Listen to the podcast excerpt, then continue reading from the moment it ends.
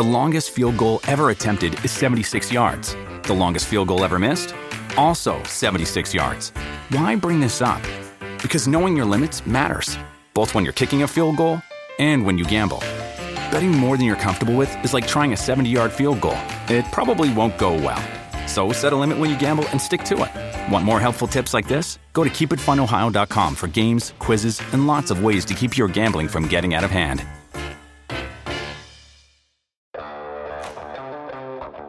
Welcome back to Wellness Inc. I'm Dr. Mike Moreno, taking a deep dive into all things wellness after over 25 years of practicing medicine. I'm fascinated with anything and everything that can help you feel better, live healthier, and become the best you possible. I'll be interviewing the most cutting edge experts in the field of wellness and exploring new innovative technologies to help you live your best life. At the end of each episode, I'll give you my weekly RX my top tips for you to use right away. Remember to subscribe for free, rate and review my podcast on Apple Podcasts or wherever you listen. We have an important show for you today, straight from the front lines of COVID 19. I know we're all tired of hearing that phrase. It's January 2021, the start of a new year, and we're still in the middle of this global pandemic. Hopefully, light at the end of the tunnel. Uh, but right now, we're having and experiencing some serious surge in cases. And uh, we have just the right person. We're so fortunate with us today to give us the latest information we need to take care of ourselves and the people we love. Dr. Raj Dasgupta is four times board certified, which let me tell you is a lot of work, my friend, uh, in internal medicine, pulmonary, critical care, and sleep. We're going to talk about all of this stuff. He has his own series of medical books called Beyond the Pearls. You may know him from being a regular on the Doctor's television show for seven seasons or from being co host on Chasing the Cure with Ann Curry. He has his own podcast called The Dr. Raj Show, appropriately so, which you should check out if you haven't already. His passion is teaching, and he is an associate professor at USC, right now working on the front lines in the area of pulmonary critical care, dealing directly with life and death situations every day. Welcome to the show, Dr. Raj Dasgupta. Oh, thank you, Mike. And I got to tell you, that was one of the best intros. I don't know how many times you practiced it, but I mean, it was I got to tell you, I'm jealous. I hope I could record that and replay it over and over again. And thank you so much for having me on your show. I, I really, truly appreciate it. Thanks for being here. And uh, listen, I want to get right into this because, uh, you know, I've been practicing medicine for 22 ish years. I have a lot of dear, dear friends in the ICU, uh, both nurses and staffing, and uh, you know anybody and everybody. You know, we tend to think of nurses and doctors, but we don't even think about sometimes the ancillary staff, people who clean these rooms, people who, I mean, being in an ER in an ICU setting right now is a scary, scary thing tell us uh, before we even get into that why don't a lot of our listeners are probably like what exactly is pulmonary critical care? I think you could probably get an idea but why don't you just spend a minute or two talking about what that is?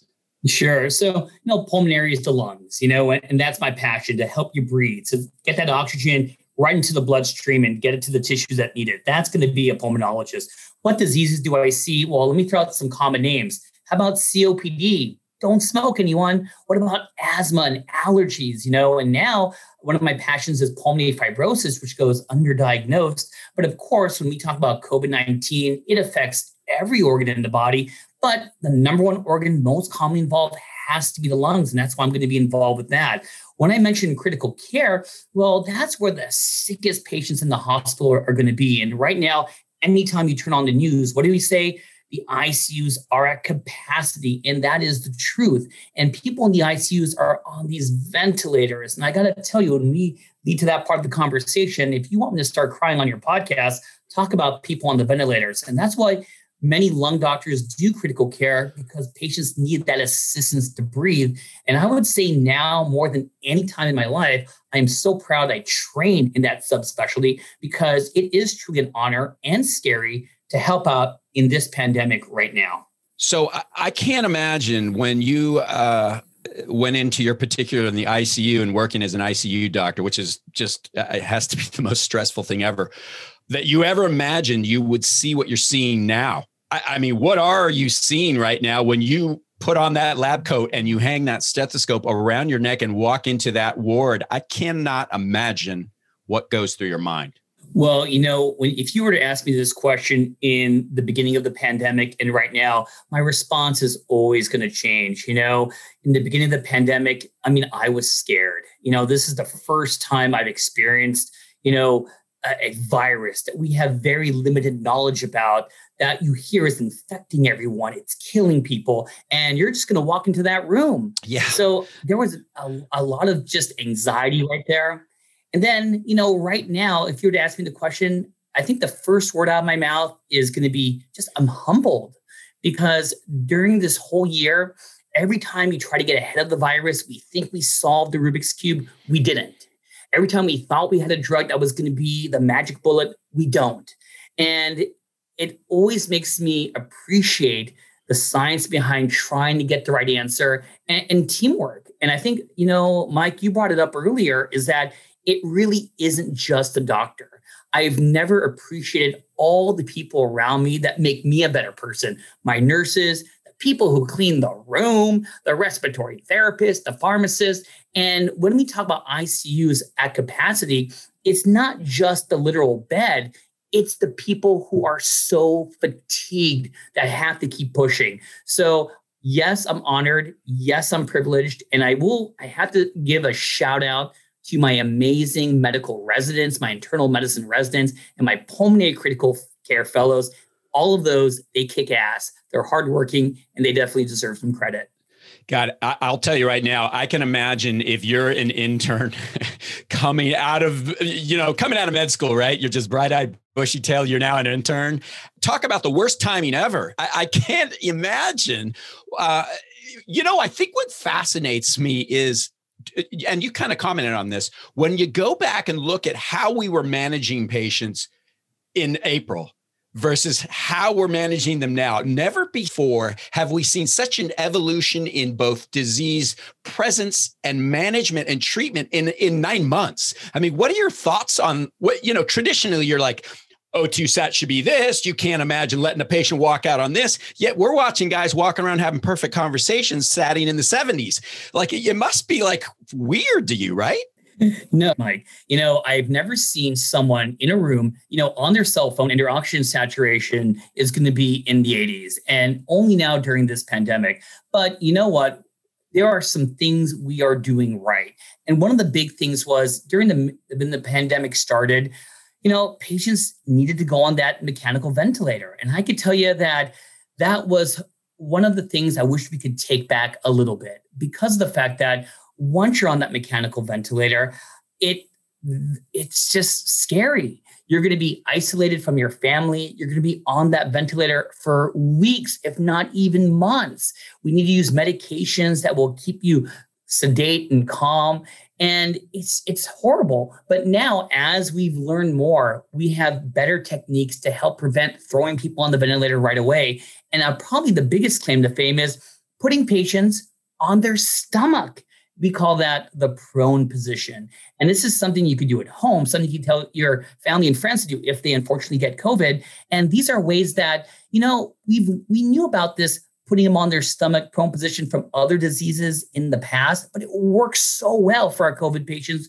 We don't know why, but we've learned newer techniques to help prevent putting patients on the ventilator. And let me just say one more thing about medications that out of all the medications we've been trying throughout this pandemic, who knew that the best medication will be an old medication we've been using for a long time, which are steroids? And we had a, a study that showed it improved survival in our sick patients. So I'm going to say that we're on the right track doing some good things. With Kizik hands free shoes, motion sounds something like this. Kizik helps you experience the magic of motion. With over 200 patents and easy on, easy off technology, you'll never have to touch your shoes again. There are hundreds of styles and colors, plus a squish like nothing you've ever felt. For a limited time, get a free pair of socks with your first order at kizik.com/socks. You know, it's interesting because instinctively, I remember in April, um, and, and you kind of talked about this a little before. Many viruses have a predilection towards different body parts organ systems, whatever we may see. I, I, think it's fair to assume that a good majority of them have a pulmonary impact, the mm-hmm. respiratory mm-hmm. system. It's an inflammatory process. We talk about inflammation throughout the body for multiple disease states. I, I find it interesting that this bug comes in, basically creates chaos. It's, a, it's like inviting 10 five year olds into your house and letting them run around and destroy everything. And then you have to put it back together. So tell us what it was like to kind of you know, been taught these things all your life. And then all of a sudden you're like, wait a minute, we're supposed to do this and we're supposed to do this. And now you're changing what you're doing. Is it is it kind of an odd thing to to sort of you're you're going back and almost relearning your profession in a sense? Oh yes. I mean, but that, you know, that's the part of being a doctor. I'm sure you're the same way, Dr. Mike. It's lifelong learning. It's, you know, knowing to admit that when you don't know something. And, you know, even when after this pandemic is starting to go in a good direction, trust me, there's going to be COVID clinics. There are going to be what we call the long haulers. I'm already getting some of these questions about, hey, I have this brain fog that doesn't go away. I have this fatigue that doesn't live, leave me. I have some muscle aches. What are my lungs looking like now? They told me I had COVID pneumonia. Are my lungs okay? So this is a whole different podcast and conversation talking about what's going to happen down the line, and we need to learn more about it. But you know, in the hospital right now, I think the biggest thing that changed the game in our favor was that we realized there's no organ that's spared with COVID. It affects the heart. It can give you heart failure. It can cause arrhythmias. It can cause clotting in the body, in the arteries, in the veins. And you know what's scary? This clotting can happen after you leave the hospital. So things that I normally would not order, normally would not think about, you got to think about it right now. So, you know what? I think that this is going to be something that really change the way we approach medicine, the way we approach being in the hospital. And I think for an educational standpoint, it's a good thing, not a bad thing. I think one of the most interesting things to me, I was talking to a buddy of mine just last night, and uh, I hadn't talked to him for a while. And really fit guy. We're both in our fifties, and uh, you know, I like to think I, I, you know, I exercise every day, and I, am I'm, I take care of myself, and, and as as does he. And I told him, he said, uh, you know, because he and his whole family got it, which we're going to go to that in a second. But uh, it's odd to me that I, I had a uh, a family, three individuals in their 60s, all relatively healthy individuals. One person, unfortunately, uh, passed away. One person got extremely ill for several months, and one person never got it. Now we don't know whether they were false negatives or you know that's a whole nother you know discussion, but it's such a bizarre a bizarre disease to me. And, and, we can't make sense of it. And anybody who has all the answers run away from that person because they don't know what they're talking about if they think they have all the answers. I mean what do you think about that? There's so many things out social media and whatever. Everybody's got an opinion. What what are your thoughts on that you, you know, number one, you know, Dr. Mike, I got to say, you don't look like you're in your 50s, not to build up your ego or anything. So it's the camera. It's a special camera. but the, the, the truth is this, is that, you know, the media can be helpful, but it can be hurtful at sometimes too. And I think it has been confusing for many individuals. And a classic example is now, Dr. Mike, tell me if you heard this. Are they asymptomatic or pre-symptomatic? I mean, this terminology is just can be very confusing. I, I don't even know what the difference is.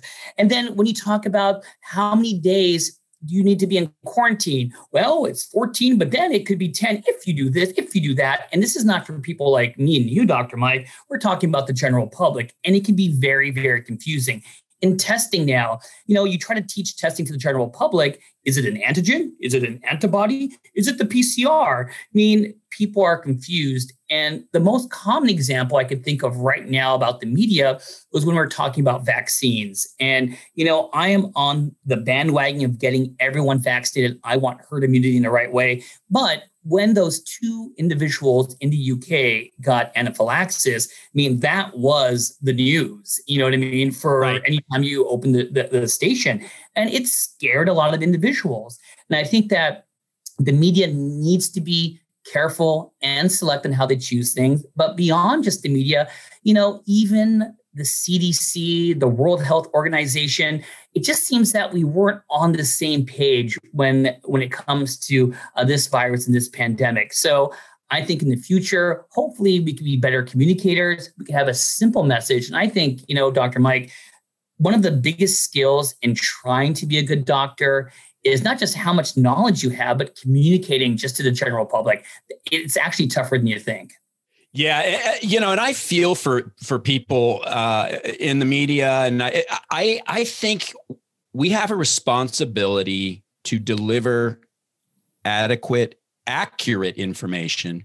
But I oftentimes feel like it's done in a way that is meant to get ratings and not to really create a sense of of of awareness versus panic. Those are two distinctly different words. Awareness yeah. and panic are two, and I've seen examples of both. And I just think that's not very nice.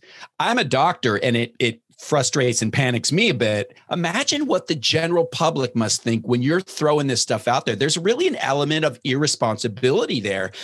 I think we need to be aware, we need to be informed, but I don't think panic to create interest is the way to go about it. And I, I you touched on that 100%. Uh, and you know what, Doctor Mike, let me let me say this. My wife, she's a rheumatologist, and I feel bad for her because when this pandemic first started, you know, everyone in the family dog was on hydroxychloroquine. And my wife, you know, rheumatologist deals with people with lupus and people with other rheum diseases. There was a shortage out there, you know. And then for a short period of time, there was a medication called colchicine and you use it for gout. And there was a little data about that. And all of a sudden, my, my patients with gout couldn't get their colchicine. So the media, people, doctors don't realize is that when you hype certain medications up, certain supplements up, I mean, there is secondary effect that happens that people don't realize. Yeah, you know, it, interesting. My my sister has rheumatoid arthritis and okay. so she and has dealt with it for years and on steroids and you know the whole nine yards yeah. uh, she was like they're not really they're kind of telling me i may not be able to get a lot of my my hydroxychloroquine all this and i said you know relax we're they're just rationing because of what's been stirred up in the media but you'll be fine but it, it's it really is uh it's outrageous. I mean, even my buddy yesterday, I was talking to him and he was like asking me, he's like, what about this? What I said, listen, the, those were those were literally minutes in time where someone thought, hey, maybe this mm-hmm. is something. And then someone took that and ran out and screamed it to the world. Yep. And yep. it caused a lot of panic. So, I, all right. So I got, I have to ask you this. So I'm talking to my buddy last night and he's telling me that he and his wife and his kids, the whole family got COVID. Yep. How does that resonate with you? And does that ring a bell? I love the setup. That, that, was a great alley oop, Dr. Raj right here.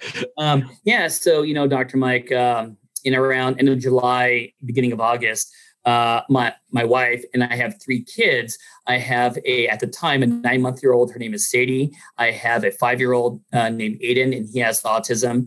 And I have Mina, my seven year old, and we all got COVID. And the story was is that we really didn't know if it was my wife, she's a physician, or was it me? Because the, you know the saying, you go to the barber shop enough, eventually you'll get a haircut and my wife probably got the COVID haircut, you know? And, but the way that the symptoms presented was actually in my nine month old, you know, uh, it really was nothing. Uh, she had a little runny nose and it could be a plethora of common cold viruses. And we didn't think anything about it. But then around July, my daughter, Mina, seven year old, was going to go to a camp. And my wife and I, and she just wasn't looking good, just kind of achy. And we didn't want to put any family at risk. So we sent Mina to get tested. And when my wife brought my daughter to get tested, they wanted to put that little nasal swab up her nose. And she was like, hell no. Yeah, I was kidding. She didn't, she didn't say hell. and so when she was crying, uh, my wife who was there said, I'll, I'll, get tested too. And little did we know that was 250 bucks for that test, but oh. she got tested.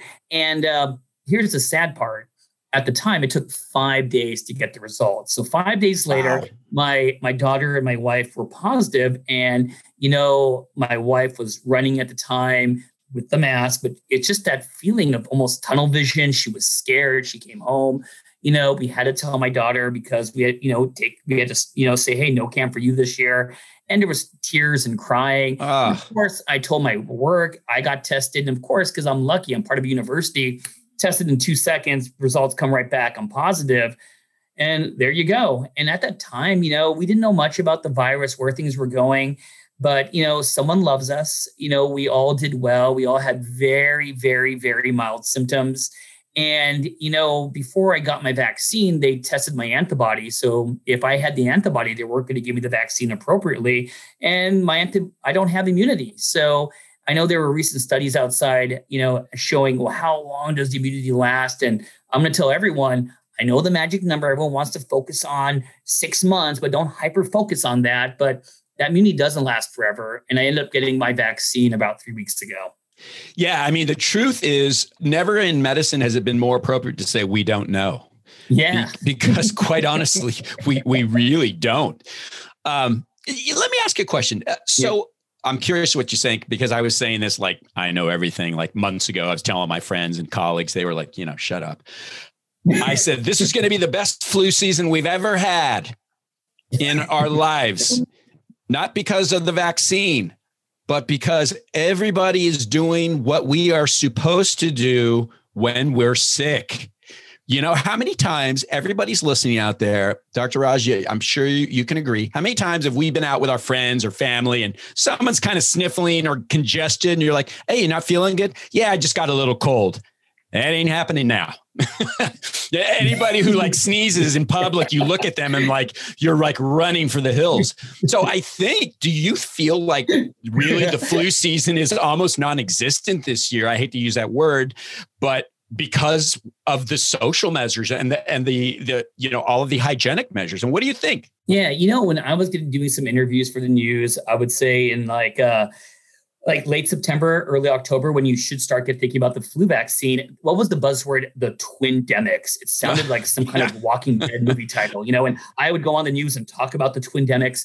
And you know, it, it is scary if it did happen, but you know, you're 100% correct. You know, I think that we were very lucky for those who don't know how we create our flu vaccine, is that we take the data and information from the opposite side of the world when they have their flu season before we do. And they, we've been lucky; they had very uh, mild strains. They didn't have scary things like H1N1 this year, thank God. And we have a milder flu season. And in general, you hit the the nail on the head, Dr. Mike. You know, the things we're doing now is the same things you do for the common cold, the same things you do for the flu, and it's good. And to really show how what a curveball, you know, COVID 19 is, is that we thought we could get ahead of this during the summertime. We thought all the heat here in wonderful California would kill all the virus, but it really didn't. And then all of a sudden, why is it getting worse now? You can't pick the worst time to flare up for COVID 19. It's winter. People are together. People are caroling out loud without a mask, you know, and then it's one vacation after another. And, you know, I'm always not the one to point fingers because everyone has their own story of why they travel or didn't travel. I want to be that guy, but it's just been poor timing. And that's why we're in this stuck in this horrible like surge right now, especially here in my hometown in Los Angeles. We're getting kicked pretty hard. Well, I got to tell you, what's kicked me pretty hard, and I've always sort of struggled with it a bit, is sleeping. And, yeah. uh, you know, as a primary care guy, oftentimes patients come in and you kind of have to go through that first layer of the onion as i call it which is they don't come in saying doc i'm stressed. They come in saying you know doc i have this rash or doc i feel itchy or i've had more headaches or my stomach has been upset. Then as you peel back the layer of the onion and your eyes start watering you recognize it's stress it's anxiety it's lack of sleep and I, I'm praying that you agree to come back and talk to us just on sleep. And I will promise my listeners that you will without even getting your approval because I need to hear. I'm just being, you know, selfish. But if you could tell me for a second what, because again, I know you're boarded on, on four levels, one being sleep. What what have you seen in in terms of COVID and sleeping and and the impact? I, what is what is that like? Sure. You know, I, I had an interview recently about this. It was one of my favorite interviews. And number one, my patients, they just have been dreaming more. And we talk about these dreams. These are going to be vivid dreams. These are going to be dreams that they actually remember. And sometimes it could actually be nightmares. So when we talk about why, why is this happening? Why are people dreaming more during a pandemic? A couple reasons. They did a study that showed during the pandemic we have right now, total sleep time has increased in the United States by 20%. So the more time you have to sleep, the more time you have to dream. also, that all my patients, more a majority of my patients, they're going to bed even later and they're waking up way late in the morning. They're all a bunch of night owls now. Everyone is going to be a night owl. And what happens when someone tells me they're having more dreams, based upon our sleep schedule, we get most of our REM like dreams in the morning. REM dreams are vivid, and those are the ones that are kind of like nightmares. So, this is reason why we're having nightmares, why we're having more dreams. And it's not surprising because they did studies when we had that horrible tragedy at the World Trade Center. During that period of time, people were having more nightmares and everything. So, you know, what am I seeing? I'm seeing more people who are having insomnia. That's just multifactorial. This insomnia could be because of the fact that there's stress, there's anxiety, there's depression. And even the medications we use for depression can cause insomnia. We're having people, whether it's a patient or whether it's going to be a healthcare provider like you and me, we're getting anxiety and PTSD. And that's a huge thing I'm thinking about right now. And just on another note, you know, we've been joking about weight throughout this pandemic. And I think one of the phrases that puts a smile on my face is that a lot of people gained the COVID 19, you know right. what I mean? The 19 pounds. And, you know, one of the uh, sleep disorders that's affected 15 to 20 million Americans is called obstructive sleep apnea. And with the weight gain we're having now, I just wonder where that's going to pan out when we start uh, getting a chance to, you know, diagnose and dive into it again. But sleep definitely took a big shot when we talk about this pandemic. Yeah, you know, I talk to people all the time. And, you know, initially when they were talking about who was the most vulnerable and they were saying the elderly and comorbid conditions and all of these things, I honestly, and I may be wrong, who am I? What do I know? I feel that first of all, the next three to five to seven to 10 years, we are going to learn so much about this disease. It's going to be fascinating. There are going to be volumes and volumes and volumes of, of things. And I'm sure your name's going to be on some big volume of sleep and COVID. But I think we are going to look back and we are going to find out that it wasn't necessarily the elderly, it wasn't necessarily the comorbid, although, of course, they are high risk. I'm not saying that. Yeah. Yep. I think it is going to be obesity Yep. And poor level of fitness. This to me is a disease, not entirely, and you commented on this, a, a big part. It is a respiratory illness. Its impact, its inflammatory impact on the on the respiratory system. We know with sleep apnea, we know with people who are obese, they have poor ventilatory capabilities. And when that happens, you are at a risk. And I really feel like when we look back and, you know, it's already being talked about, the United States has the most cases, the most deaths, the most issues with this, that, and the other. I, you know, they talk about it all the time. And let's not just leave any stone unturned here. We have the biggest issues with obesity. We have the biggest issues with it goes on and on and on. I think there's a direct correlation there. And I think we're going to look back and learn that, hey, the best thing you could have done for yourself was not gain that COVID 19, was to lose COVID 19. You know, get yourself in a healthier place, both from mentally, physically, fitness, weight, you name it. I mean, what do you think about that? Because well, I'm gonna, you know, I'm dragging you down with me if I no, go down. No, man. So number one, I had this conversation with my wife. She's a rheumatologist, and you know, people who have who are obese, they have that extra adipose tissue there were studies that show they have higher levels of inflammatory markers. It's not a secret. And that's why, you know, obesity plays a role when we talk about pain and all these, you know, other diseases aside from COVID. But you are right. You know, when I talk to you right now and we talk about COVID, I just close my eyes and think about my patients I saw in the ICU yesterday. And you're right. They are overweight.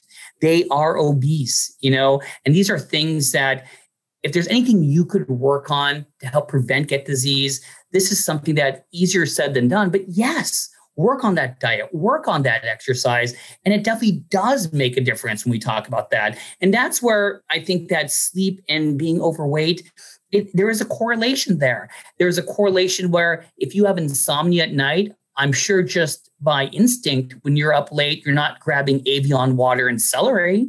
I'm sure when you're up late, right. you're grabbing Cool Ranch Doritos and Taco Tacos. But on top of that, from a medical standpoint, there are many hormones that are in play. And let me get it just a little dorky that in people who have insomnia, the two weight hormones that jump to mind are called leptin and ghrelin. Right. Leptin stands with the letter L. L stands for lose weight. And when you're sleeping, you get more secretion of leptin to help lose that weight. When you have insomnia, when you have multiple awakenings and arousals, you get the G. The G stands for ghrelin, which is gain weight. So all these hormones, there's some science behind this.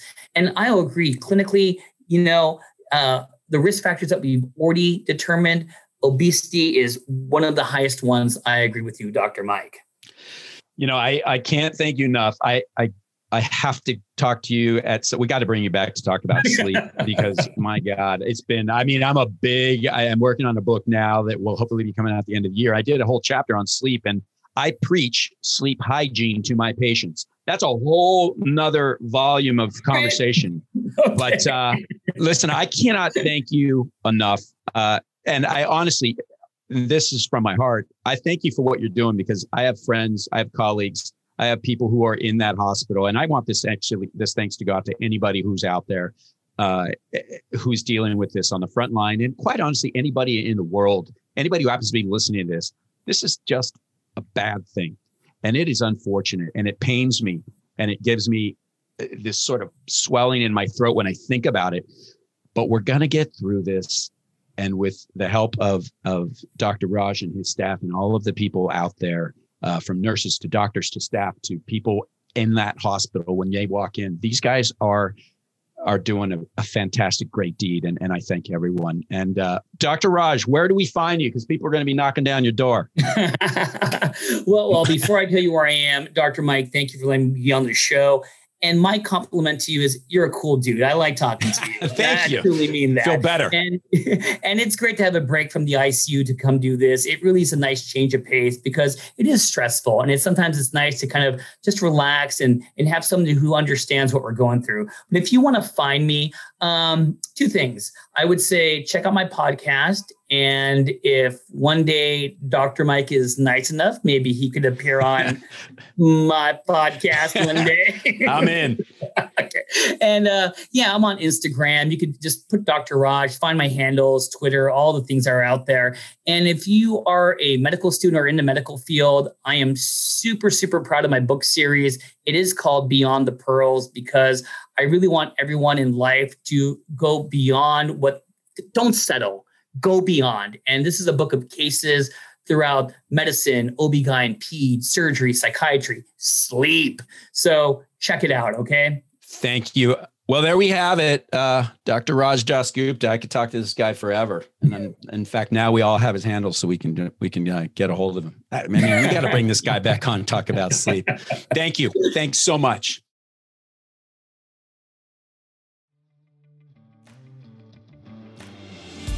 Okay, now it's time for our weekly RX. I was trying to frantically think about all the things I wanted to talk about. But I'm going to keep this simple. We didn't even get to the sleep thing, which is driving me nuts. Uh, but I got to tell you, uh, the first tip I want people to do is do what you're supposed to do. We all know what that is you know, my mom and dad taught me when I was a little kid wash your hands, you know, don't touch your face, exercise, eat healthy. We all know right from wrong. And I'm going to just, I don't want to go into it, but I just want to say stop and think and be mindful and do what you're supposed to do.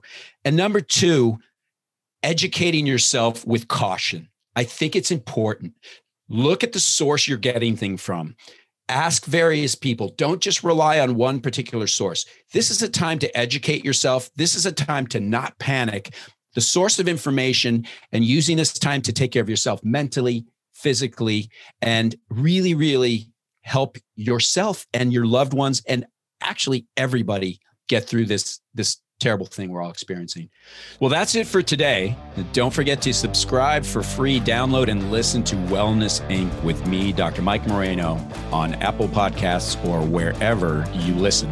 Follow me on social media at the 17 Day Diet. Take care, guys. Thank you. This podcast has been produced by Stage 29 Productions for entertainment purposes only. The contents of this podcast does not constitute medical or professional advice. The use of any information provided during this podcast is at the listener's own risk. For medical or other advice appropriate to your specific situation, please consult a physician or other trained professional. This podcast does not reflect the opinions of this company, any of its parent companies, affiliates, subsidiaries, promotional sponsors, or advertising agencies. The views expressed by the hosts and guests are their own, and their appearance on the program does not imply an endorsement of them or any entity they represent. For more information, please go to stage29.tv.